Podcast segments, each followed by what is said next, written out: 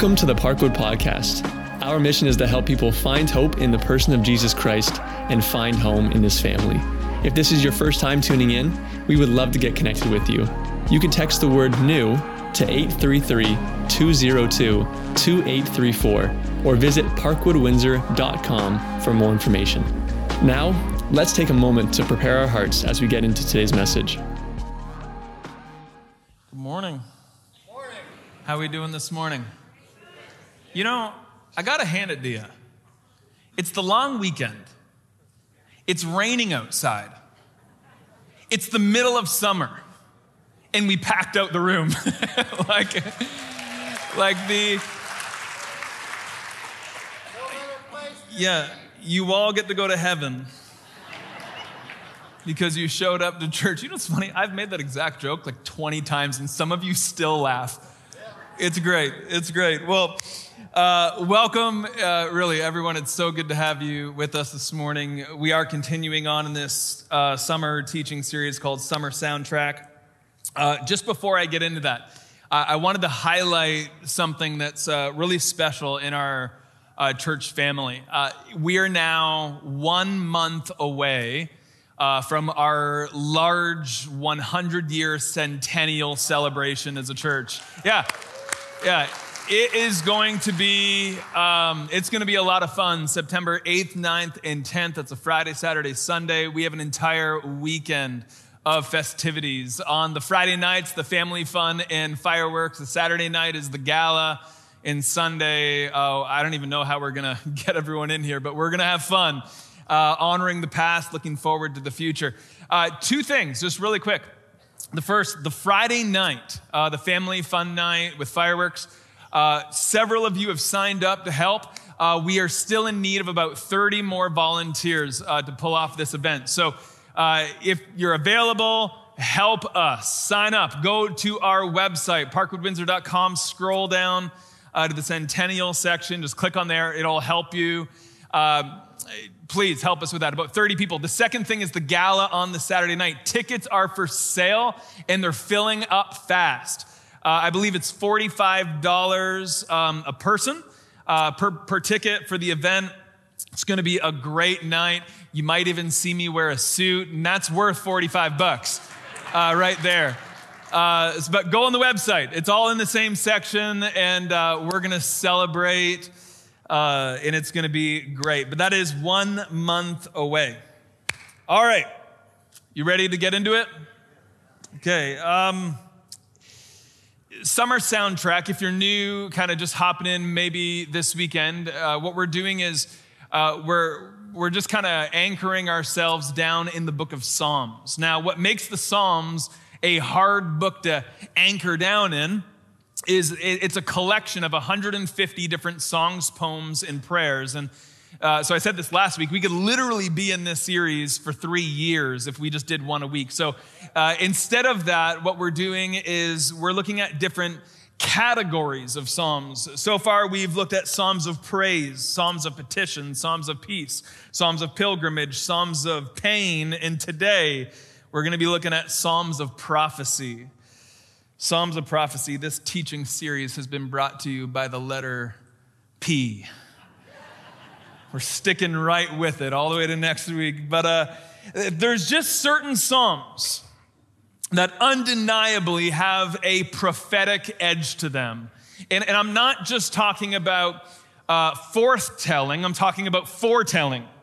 Like there are Psalms that predict things uh, to come that haven't happened yet. And, and so what we're going to do is we're going to look at hands down my, my favorite one uh, and that's Psalm chapter 22. So if you have a Bible, let's go Psalm 22. Now, here's what you need to know about Psalm 22 before we start. Um, it was written by King David, but this psalm, unlike many of the other psalms that he wrote, uh, is not ultimately about him.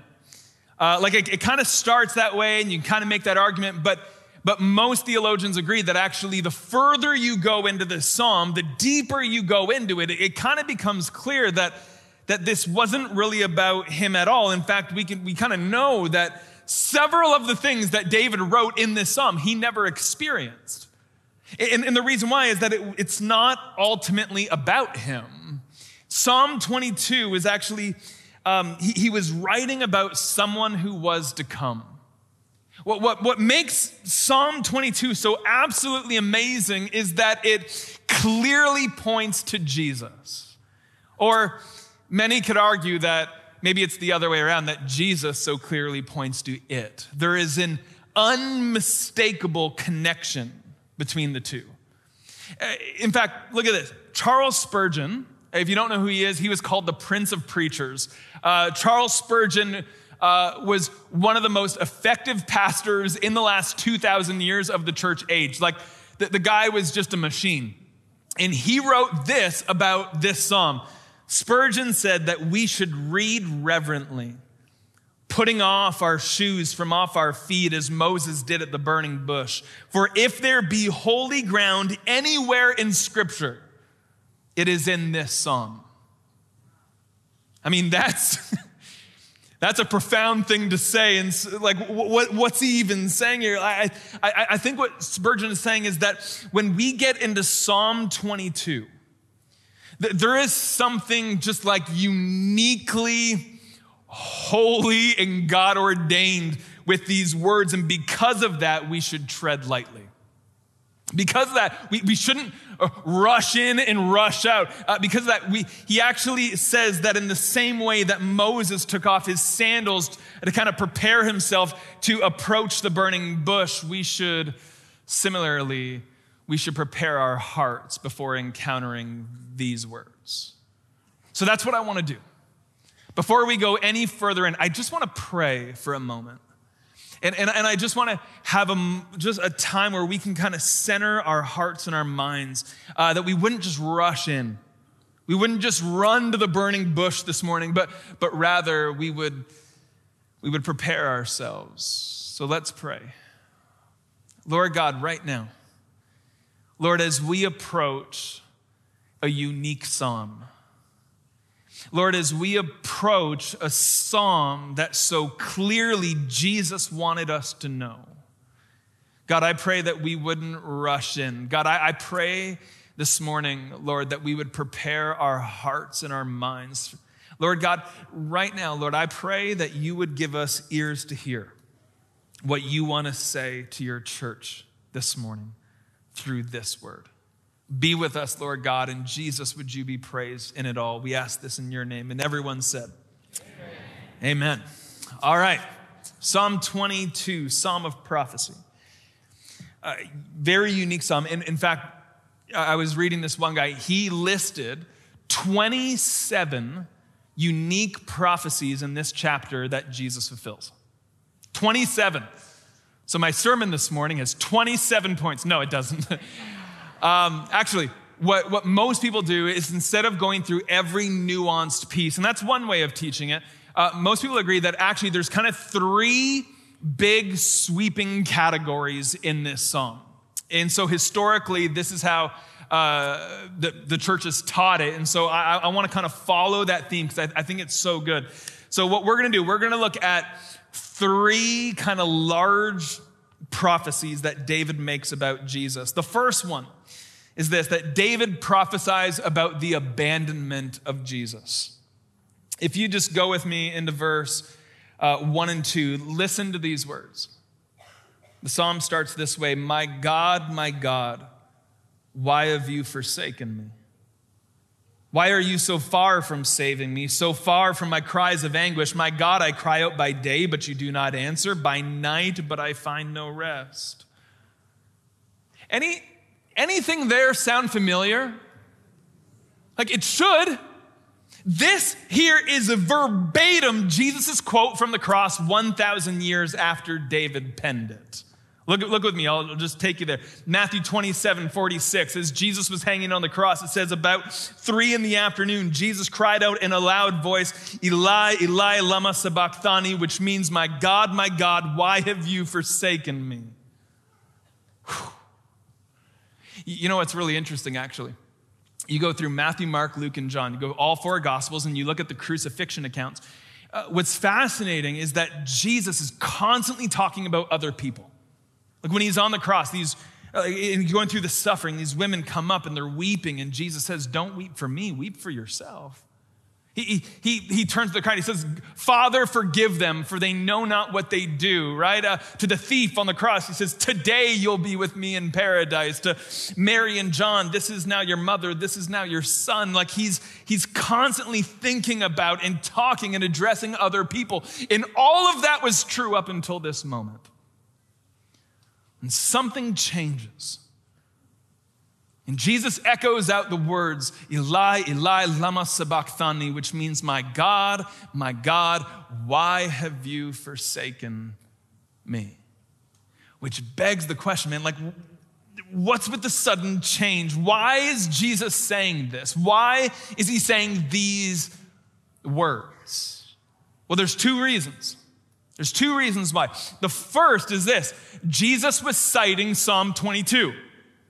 You have to understand, um, like the scriptures, like we know them today with chapters and verses and all that stuff, that didn't exist at Jesus' time. In fact, it was the year 1571 when AD, when we added all of that in to make the scriptures more usable, manageable. Okay? At the time of Jesus, there were no chapters, there were no verses. So, what you would do when you come to the scriptures, and if you oftentimes you wanted to kind of bring people somewhere, you wanted to bring them to a certain chapter or book, you would quote the first line. That, that's like the same thing as us saying, well, turn with me today to Psalm 22. Like they didn't have that. So, so, so what they would do is they'd quote the first thing. When Jesus on the cross said, My God, my God, why have you forsaken me? He's speaking over the people that were there and also to all of humanity to say, Go back and read Psalm 22. I am the fulfillment of it. Every word in this chapter is happening right now. My God. My God, why have you forsaken me? He's, Jesus is, is making this connection that Psalm 22 points to him. In order to do that, he points back to it. Are, are you with me this morning? You, you getting this? So that's the first thing that Jesus was doing when he said this, but it's not the only thing. The second thing, when Jesus says, My God, my God, why have you forsaken me, is that he was expressing what was actually happening. You see, the, the, the cross for Jesus meant ultimate abandonment. Friends, family, ultimately his Father in heaven, he was absolutely alone. What's actually interesting, um, he cries out, My God, my God. This is the one and only time that Jesus will do this. You go back, look at it.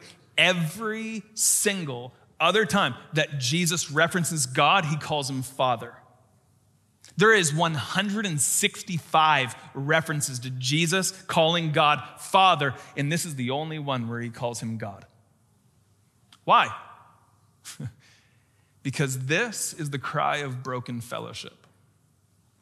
Jesus, in this moment, was experiencing what sin does. And sin, ultimately, what it does is it separates us from the Father. You have to kind of go here because this is actually devastating. Jesus Christ was actually momentarily separated from the Father so that you and I will never have to be. Ever. Ever. Like, we, now, we may go through life and we may experience moments where it feels like God is a million miles away. We may uh, experience moments where it feels like God has abandoned us, but, but that, that's all it is. It's a feeling. Because in reality, God will never abandon us. He will never leave us because Jesus was. Jesus went through it so that we don't have to. It's what theologians call the great exchange which is a multi layered thing, but it's Jesus going in our place, experiencing the pain, the loneliness, the hardship, so that we don't have to. Jesus on the cross, man, it is a devastating picture here, but it's what happens. And all of it, this abandonment, all of this was prophesied 1,000 years before Jesus even came into the world. 1,000 years before, David wrote about what would happen. But it's not the only prophecy that David makes. The second one is not just about the abandonment of Jesus, David prophesies about the anguish of Jesus. Psalm 22 goes on um, to say very specific things about the way in which Jesus would suffer in the events around him. Like, let's just read some of this, okay? Listen to verse 7. Says, All who seek me mock me. They hurl insults, shaking their heads. Uh, go down with me to verse 14. David writes, I am poured out like water, and all my bones are out of joint. My heart has turned to wax, it's melted within me. My mouth is dried up like a potsherd, and my, stung, my tongue sticks to the roof of my mouth. You lay me in the dust of death. Dogs surround me. A pack of villains encircles me. Watch this. They pierce my hands and my feet. All my bones are on display. People stare and gloat over me. They divide my clothes among them and cast lots for my garments. Whew. You see, this is what I meant. As we go further into this psalm, it's becoming clearer this is not really about David, right? Like, for all we know, Jesus, uh, David's bones were never pulled out of joint. For, for all we know, when it comes to David, um, uh, people didn't strip him of his clothes and then gamble for them. And for all we know of David, he, he never had his hands and his feet pierced. In fact, get this crucifixions, the death where they, they pin you to a cross and they nail uh, in your hands and your feet, that wouldn't even be invented for another 500 years after David wrote this. Which begs the question what's happening here? Why would David even write these words? Honestly, I don't know. Like, like what was in David's mind when he wrote, They pierced my hands? I don't know what was in his mind other than to say that clearly the Holy Spirit was leading him to, to write them. Because it was almost exactly a thousand years after he wrote them that all of it, with like pinpoint precision, comes true in the person of Jesus. When, when David writes, all who seek me mock me, and they walk by and they, they kind of wag their heads. Well, this is Luke 18 32. This is exactly what Jesus said. No, this is what's going to happen when I'm on the cross. Or, or how about when, when David writes, My mouth is dried up and my tongue sticks to the roof of my mouth? Think about Jesus' words on the cross when he echoed out in extreme dehydration, I thirst. Or how about they divide my garments and cast lots for my clothing? Well, that's Luke 23 34. In fact, what's interesting here is it was customary at that time that when somebody was being crucified that they would get the, the clothes of the person who was dying and then they would give the clothes over to the family members. But for some reason on this day when jesus was being died they didn't do that. In fact the soldiers did exactly what psalm 22 said they would do. They gambled and cast lots for jesus' clothing or when David writes, They pierce my hands and my feet. This is John 20, 27. You see, David not only prophesied about Jesus' abandonment, he, he prophesied about Jesus' anguish. This week, kind of midweek, um, or last week, I went back and I watched um, the movie, The Passion of the Christ. I haven't watched this in, uh, oh man, it's probably been seven or eight years. Um, but one of the reasons why I went back, just when I was kind of studying through this text, is um, I, I think the one thing that that that movie does a good job of is it shows the agony of the cross. Um, literally, it's where the word crucifixion means. It's, it's like excruciating. It's where we get that word from. Like, and when I was studying this week, I didn't just want to stand up here and like teach you, I, I wanted to feel it. And that movie just does a good job of helping me feel it. And I got to be honest, I, I, I didn't expect it or see it coming, but there was, there was at least two different moments when I was watching this movie that I just had to push the pause button and breathe. Like, just breathe. And it wasn't because of how gory it is. My stomach can handle that. Um, it wasn't, it, it, it wasn't, it went like, like what was breaking me as I was watching this is that this is Jesus. Like, well, actually, it's Jim Caviezel. Playing, you get my point. but you go into it, and it's like, like, like, like people experience anguish in life. But there's something unique about the anguish that Jesus experienced. That it wasn't just physical. Like Jesus suffered emotionally, Jesus suffered mentally, Jesus suffered physically. Like when Jesus was in the garden and he cries out three times, uh, Let this cup be passed from me, yet not as I will, but as you will. Like, what's going on there? Because I can point you historically to Christians who have actually died similar deaths to Jesus, and they didn't break a sweat. So was, was Jesus like weaker than them? No. What Jesus had to go through on the cross was something unparalleled to anybody, any other death in human history. Jesus not only died and experienced anguish, but Jesus bore the weight of our sin. That creates a certain level of anguish that none of us in this room will ever experience. Jesus wasn't just abandoned, man. Jesus suffered. And David wrote about it a thousand years before. Pinpoint precision, Then This is what's going to happen.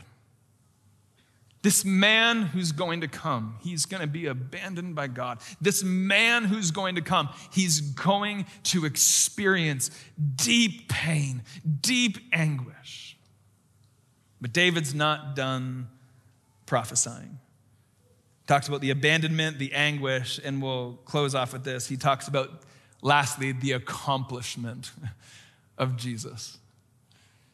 You see, Jesus wasn't just abandoned and he didn't just suffer. Come on, how many people know Jesus accomplished something on the cross? like he accomplished something. But let's be real, okay? It didn't look like it. Like in this moment, Jesus hanging on the cross, this made him look like an absolute failure. Imagine being one of Jesus' disciples, one of the guys that you've given up your life to follow this man. You've given up everything, your career, like everything to follow Jesus. And now this man that you believed was like the hope of humanity has been betrayed by a kiss, uh, by a kiss. He's been flogged and beaten repeatedly. He's been nailed to a cross. And then he cries out, out loud, God, you've left me. Does this not look like failure? But what looked like failure on the outside was not. This was actually Jesus' greatest accomplishment. For it was in this moment that Jesus purchased humanity's salvation. I want to take us one more time into Psalm 22. Psalm 22 ends. Um, David's pointing to the greatness of this suffering servant, uh, Jesus. And also how awesome it's going to be for those of us who put our trust in him. So let's, let's go to verse 26. This is how the psalm ends. It says, The poor will eat and be satisfied. Those who seek the Lord will praise him. May your hearts live forever. All the ends of the earth will remember and turn to the Lord, and all the families of the nations will bow down before him, for dominion belongs to the Lord, and he rules over the nations.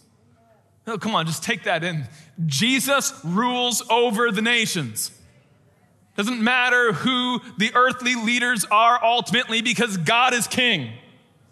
He's king. Verse 29 says, All the rich of the earth will feast and worship. All who go down to the dust will, will kneel before him. Those who cannot keep themselves alive.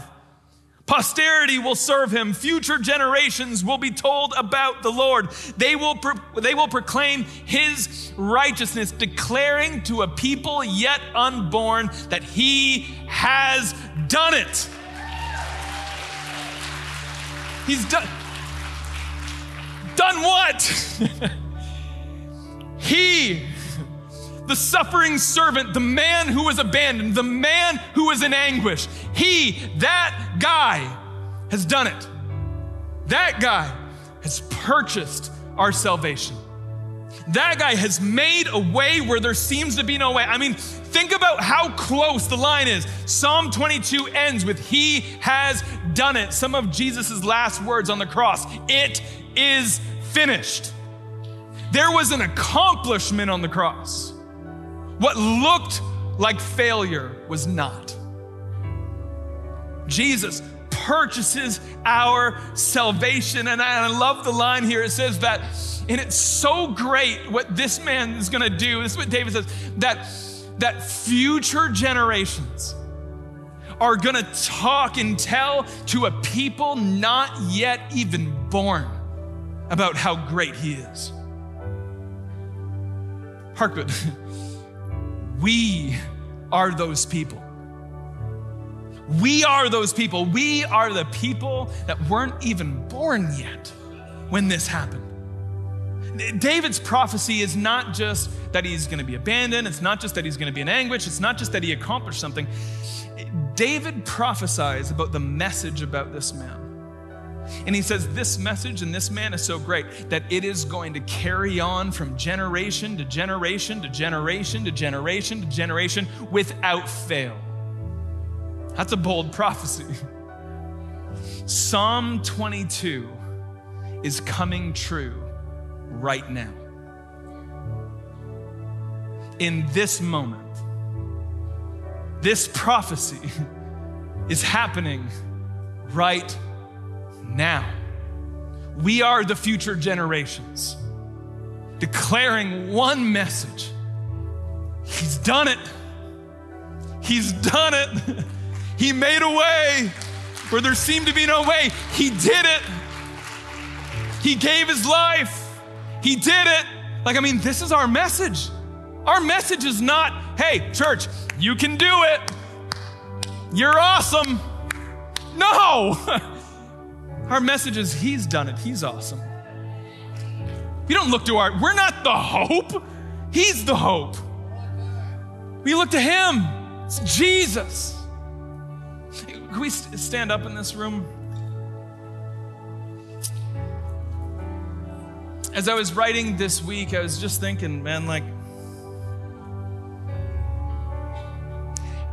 how could David have known Maybe he didn't even know exactly what he's writing. Why? Why would David write these words? Why would he write about an abandoned man? Why would he write about the anguish of this man? Why would he write about the accomplishments of this man? Why would he write about future generations without end continuing to testify about the greatness of this man? Why? There's only one answer God. God inspired David to write these words. And then 1,000 years after he wrote them, God entered the world. He put skin and bone on. He came in to die that death, to fulfill these words, and then to point back and make sure that we never miss them. Like, I, I think it's important that we just kind of understand this morning like, God's not playing this large cosmic game of hide and go seek with us. Like, like, like, God wants you to know who He is. God wants you to know what He's done. God wants you to know His heart. God, God he, He's not hiding from us, He's not running from us. God wants us to know who he is. And in fact, just think about Jesus' words. Think about Jesus' words on the cross. The night that Jesus was, was betrayed, the night that all of this psalm was going to come true, Jesus says, Don't you forget who I am. Don't forget about the abandonment. Don't forget about the anguish. Don't forget about what I'm about to accomplish. In fact, when you gather, remember. When you gather, this is so important. You need to actively, church, you need to remember who I am. This is, this is what Jesus does. He says, gather and remember what I've done. Remember who I am. Is Jesus saying, I am, I'm the man of sorrow. I'm the man who went through and experienced what you deserve. I'm that man. I'm that God. And so he calls us, don't ever forget it. Thank you so much for tuning into today's sermon. If this message has been a blessing to you, please be sure to share this with a friend and leave us a review in the podcast app of your choice. For more information and to get connected with Parkwood, please visit parkwoodwindsor.com.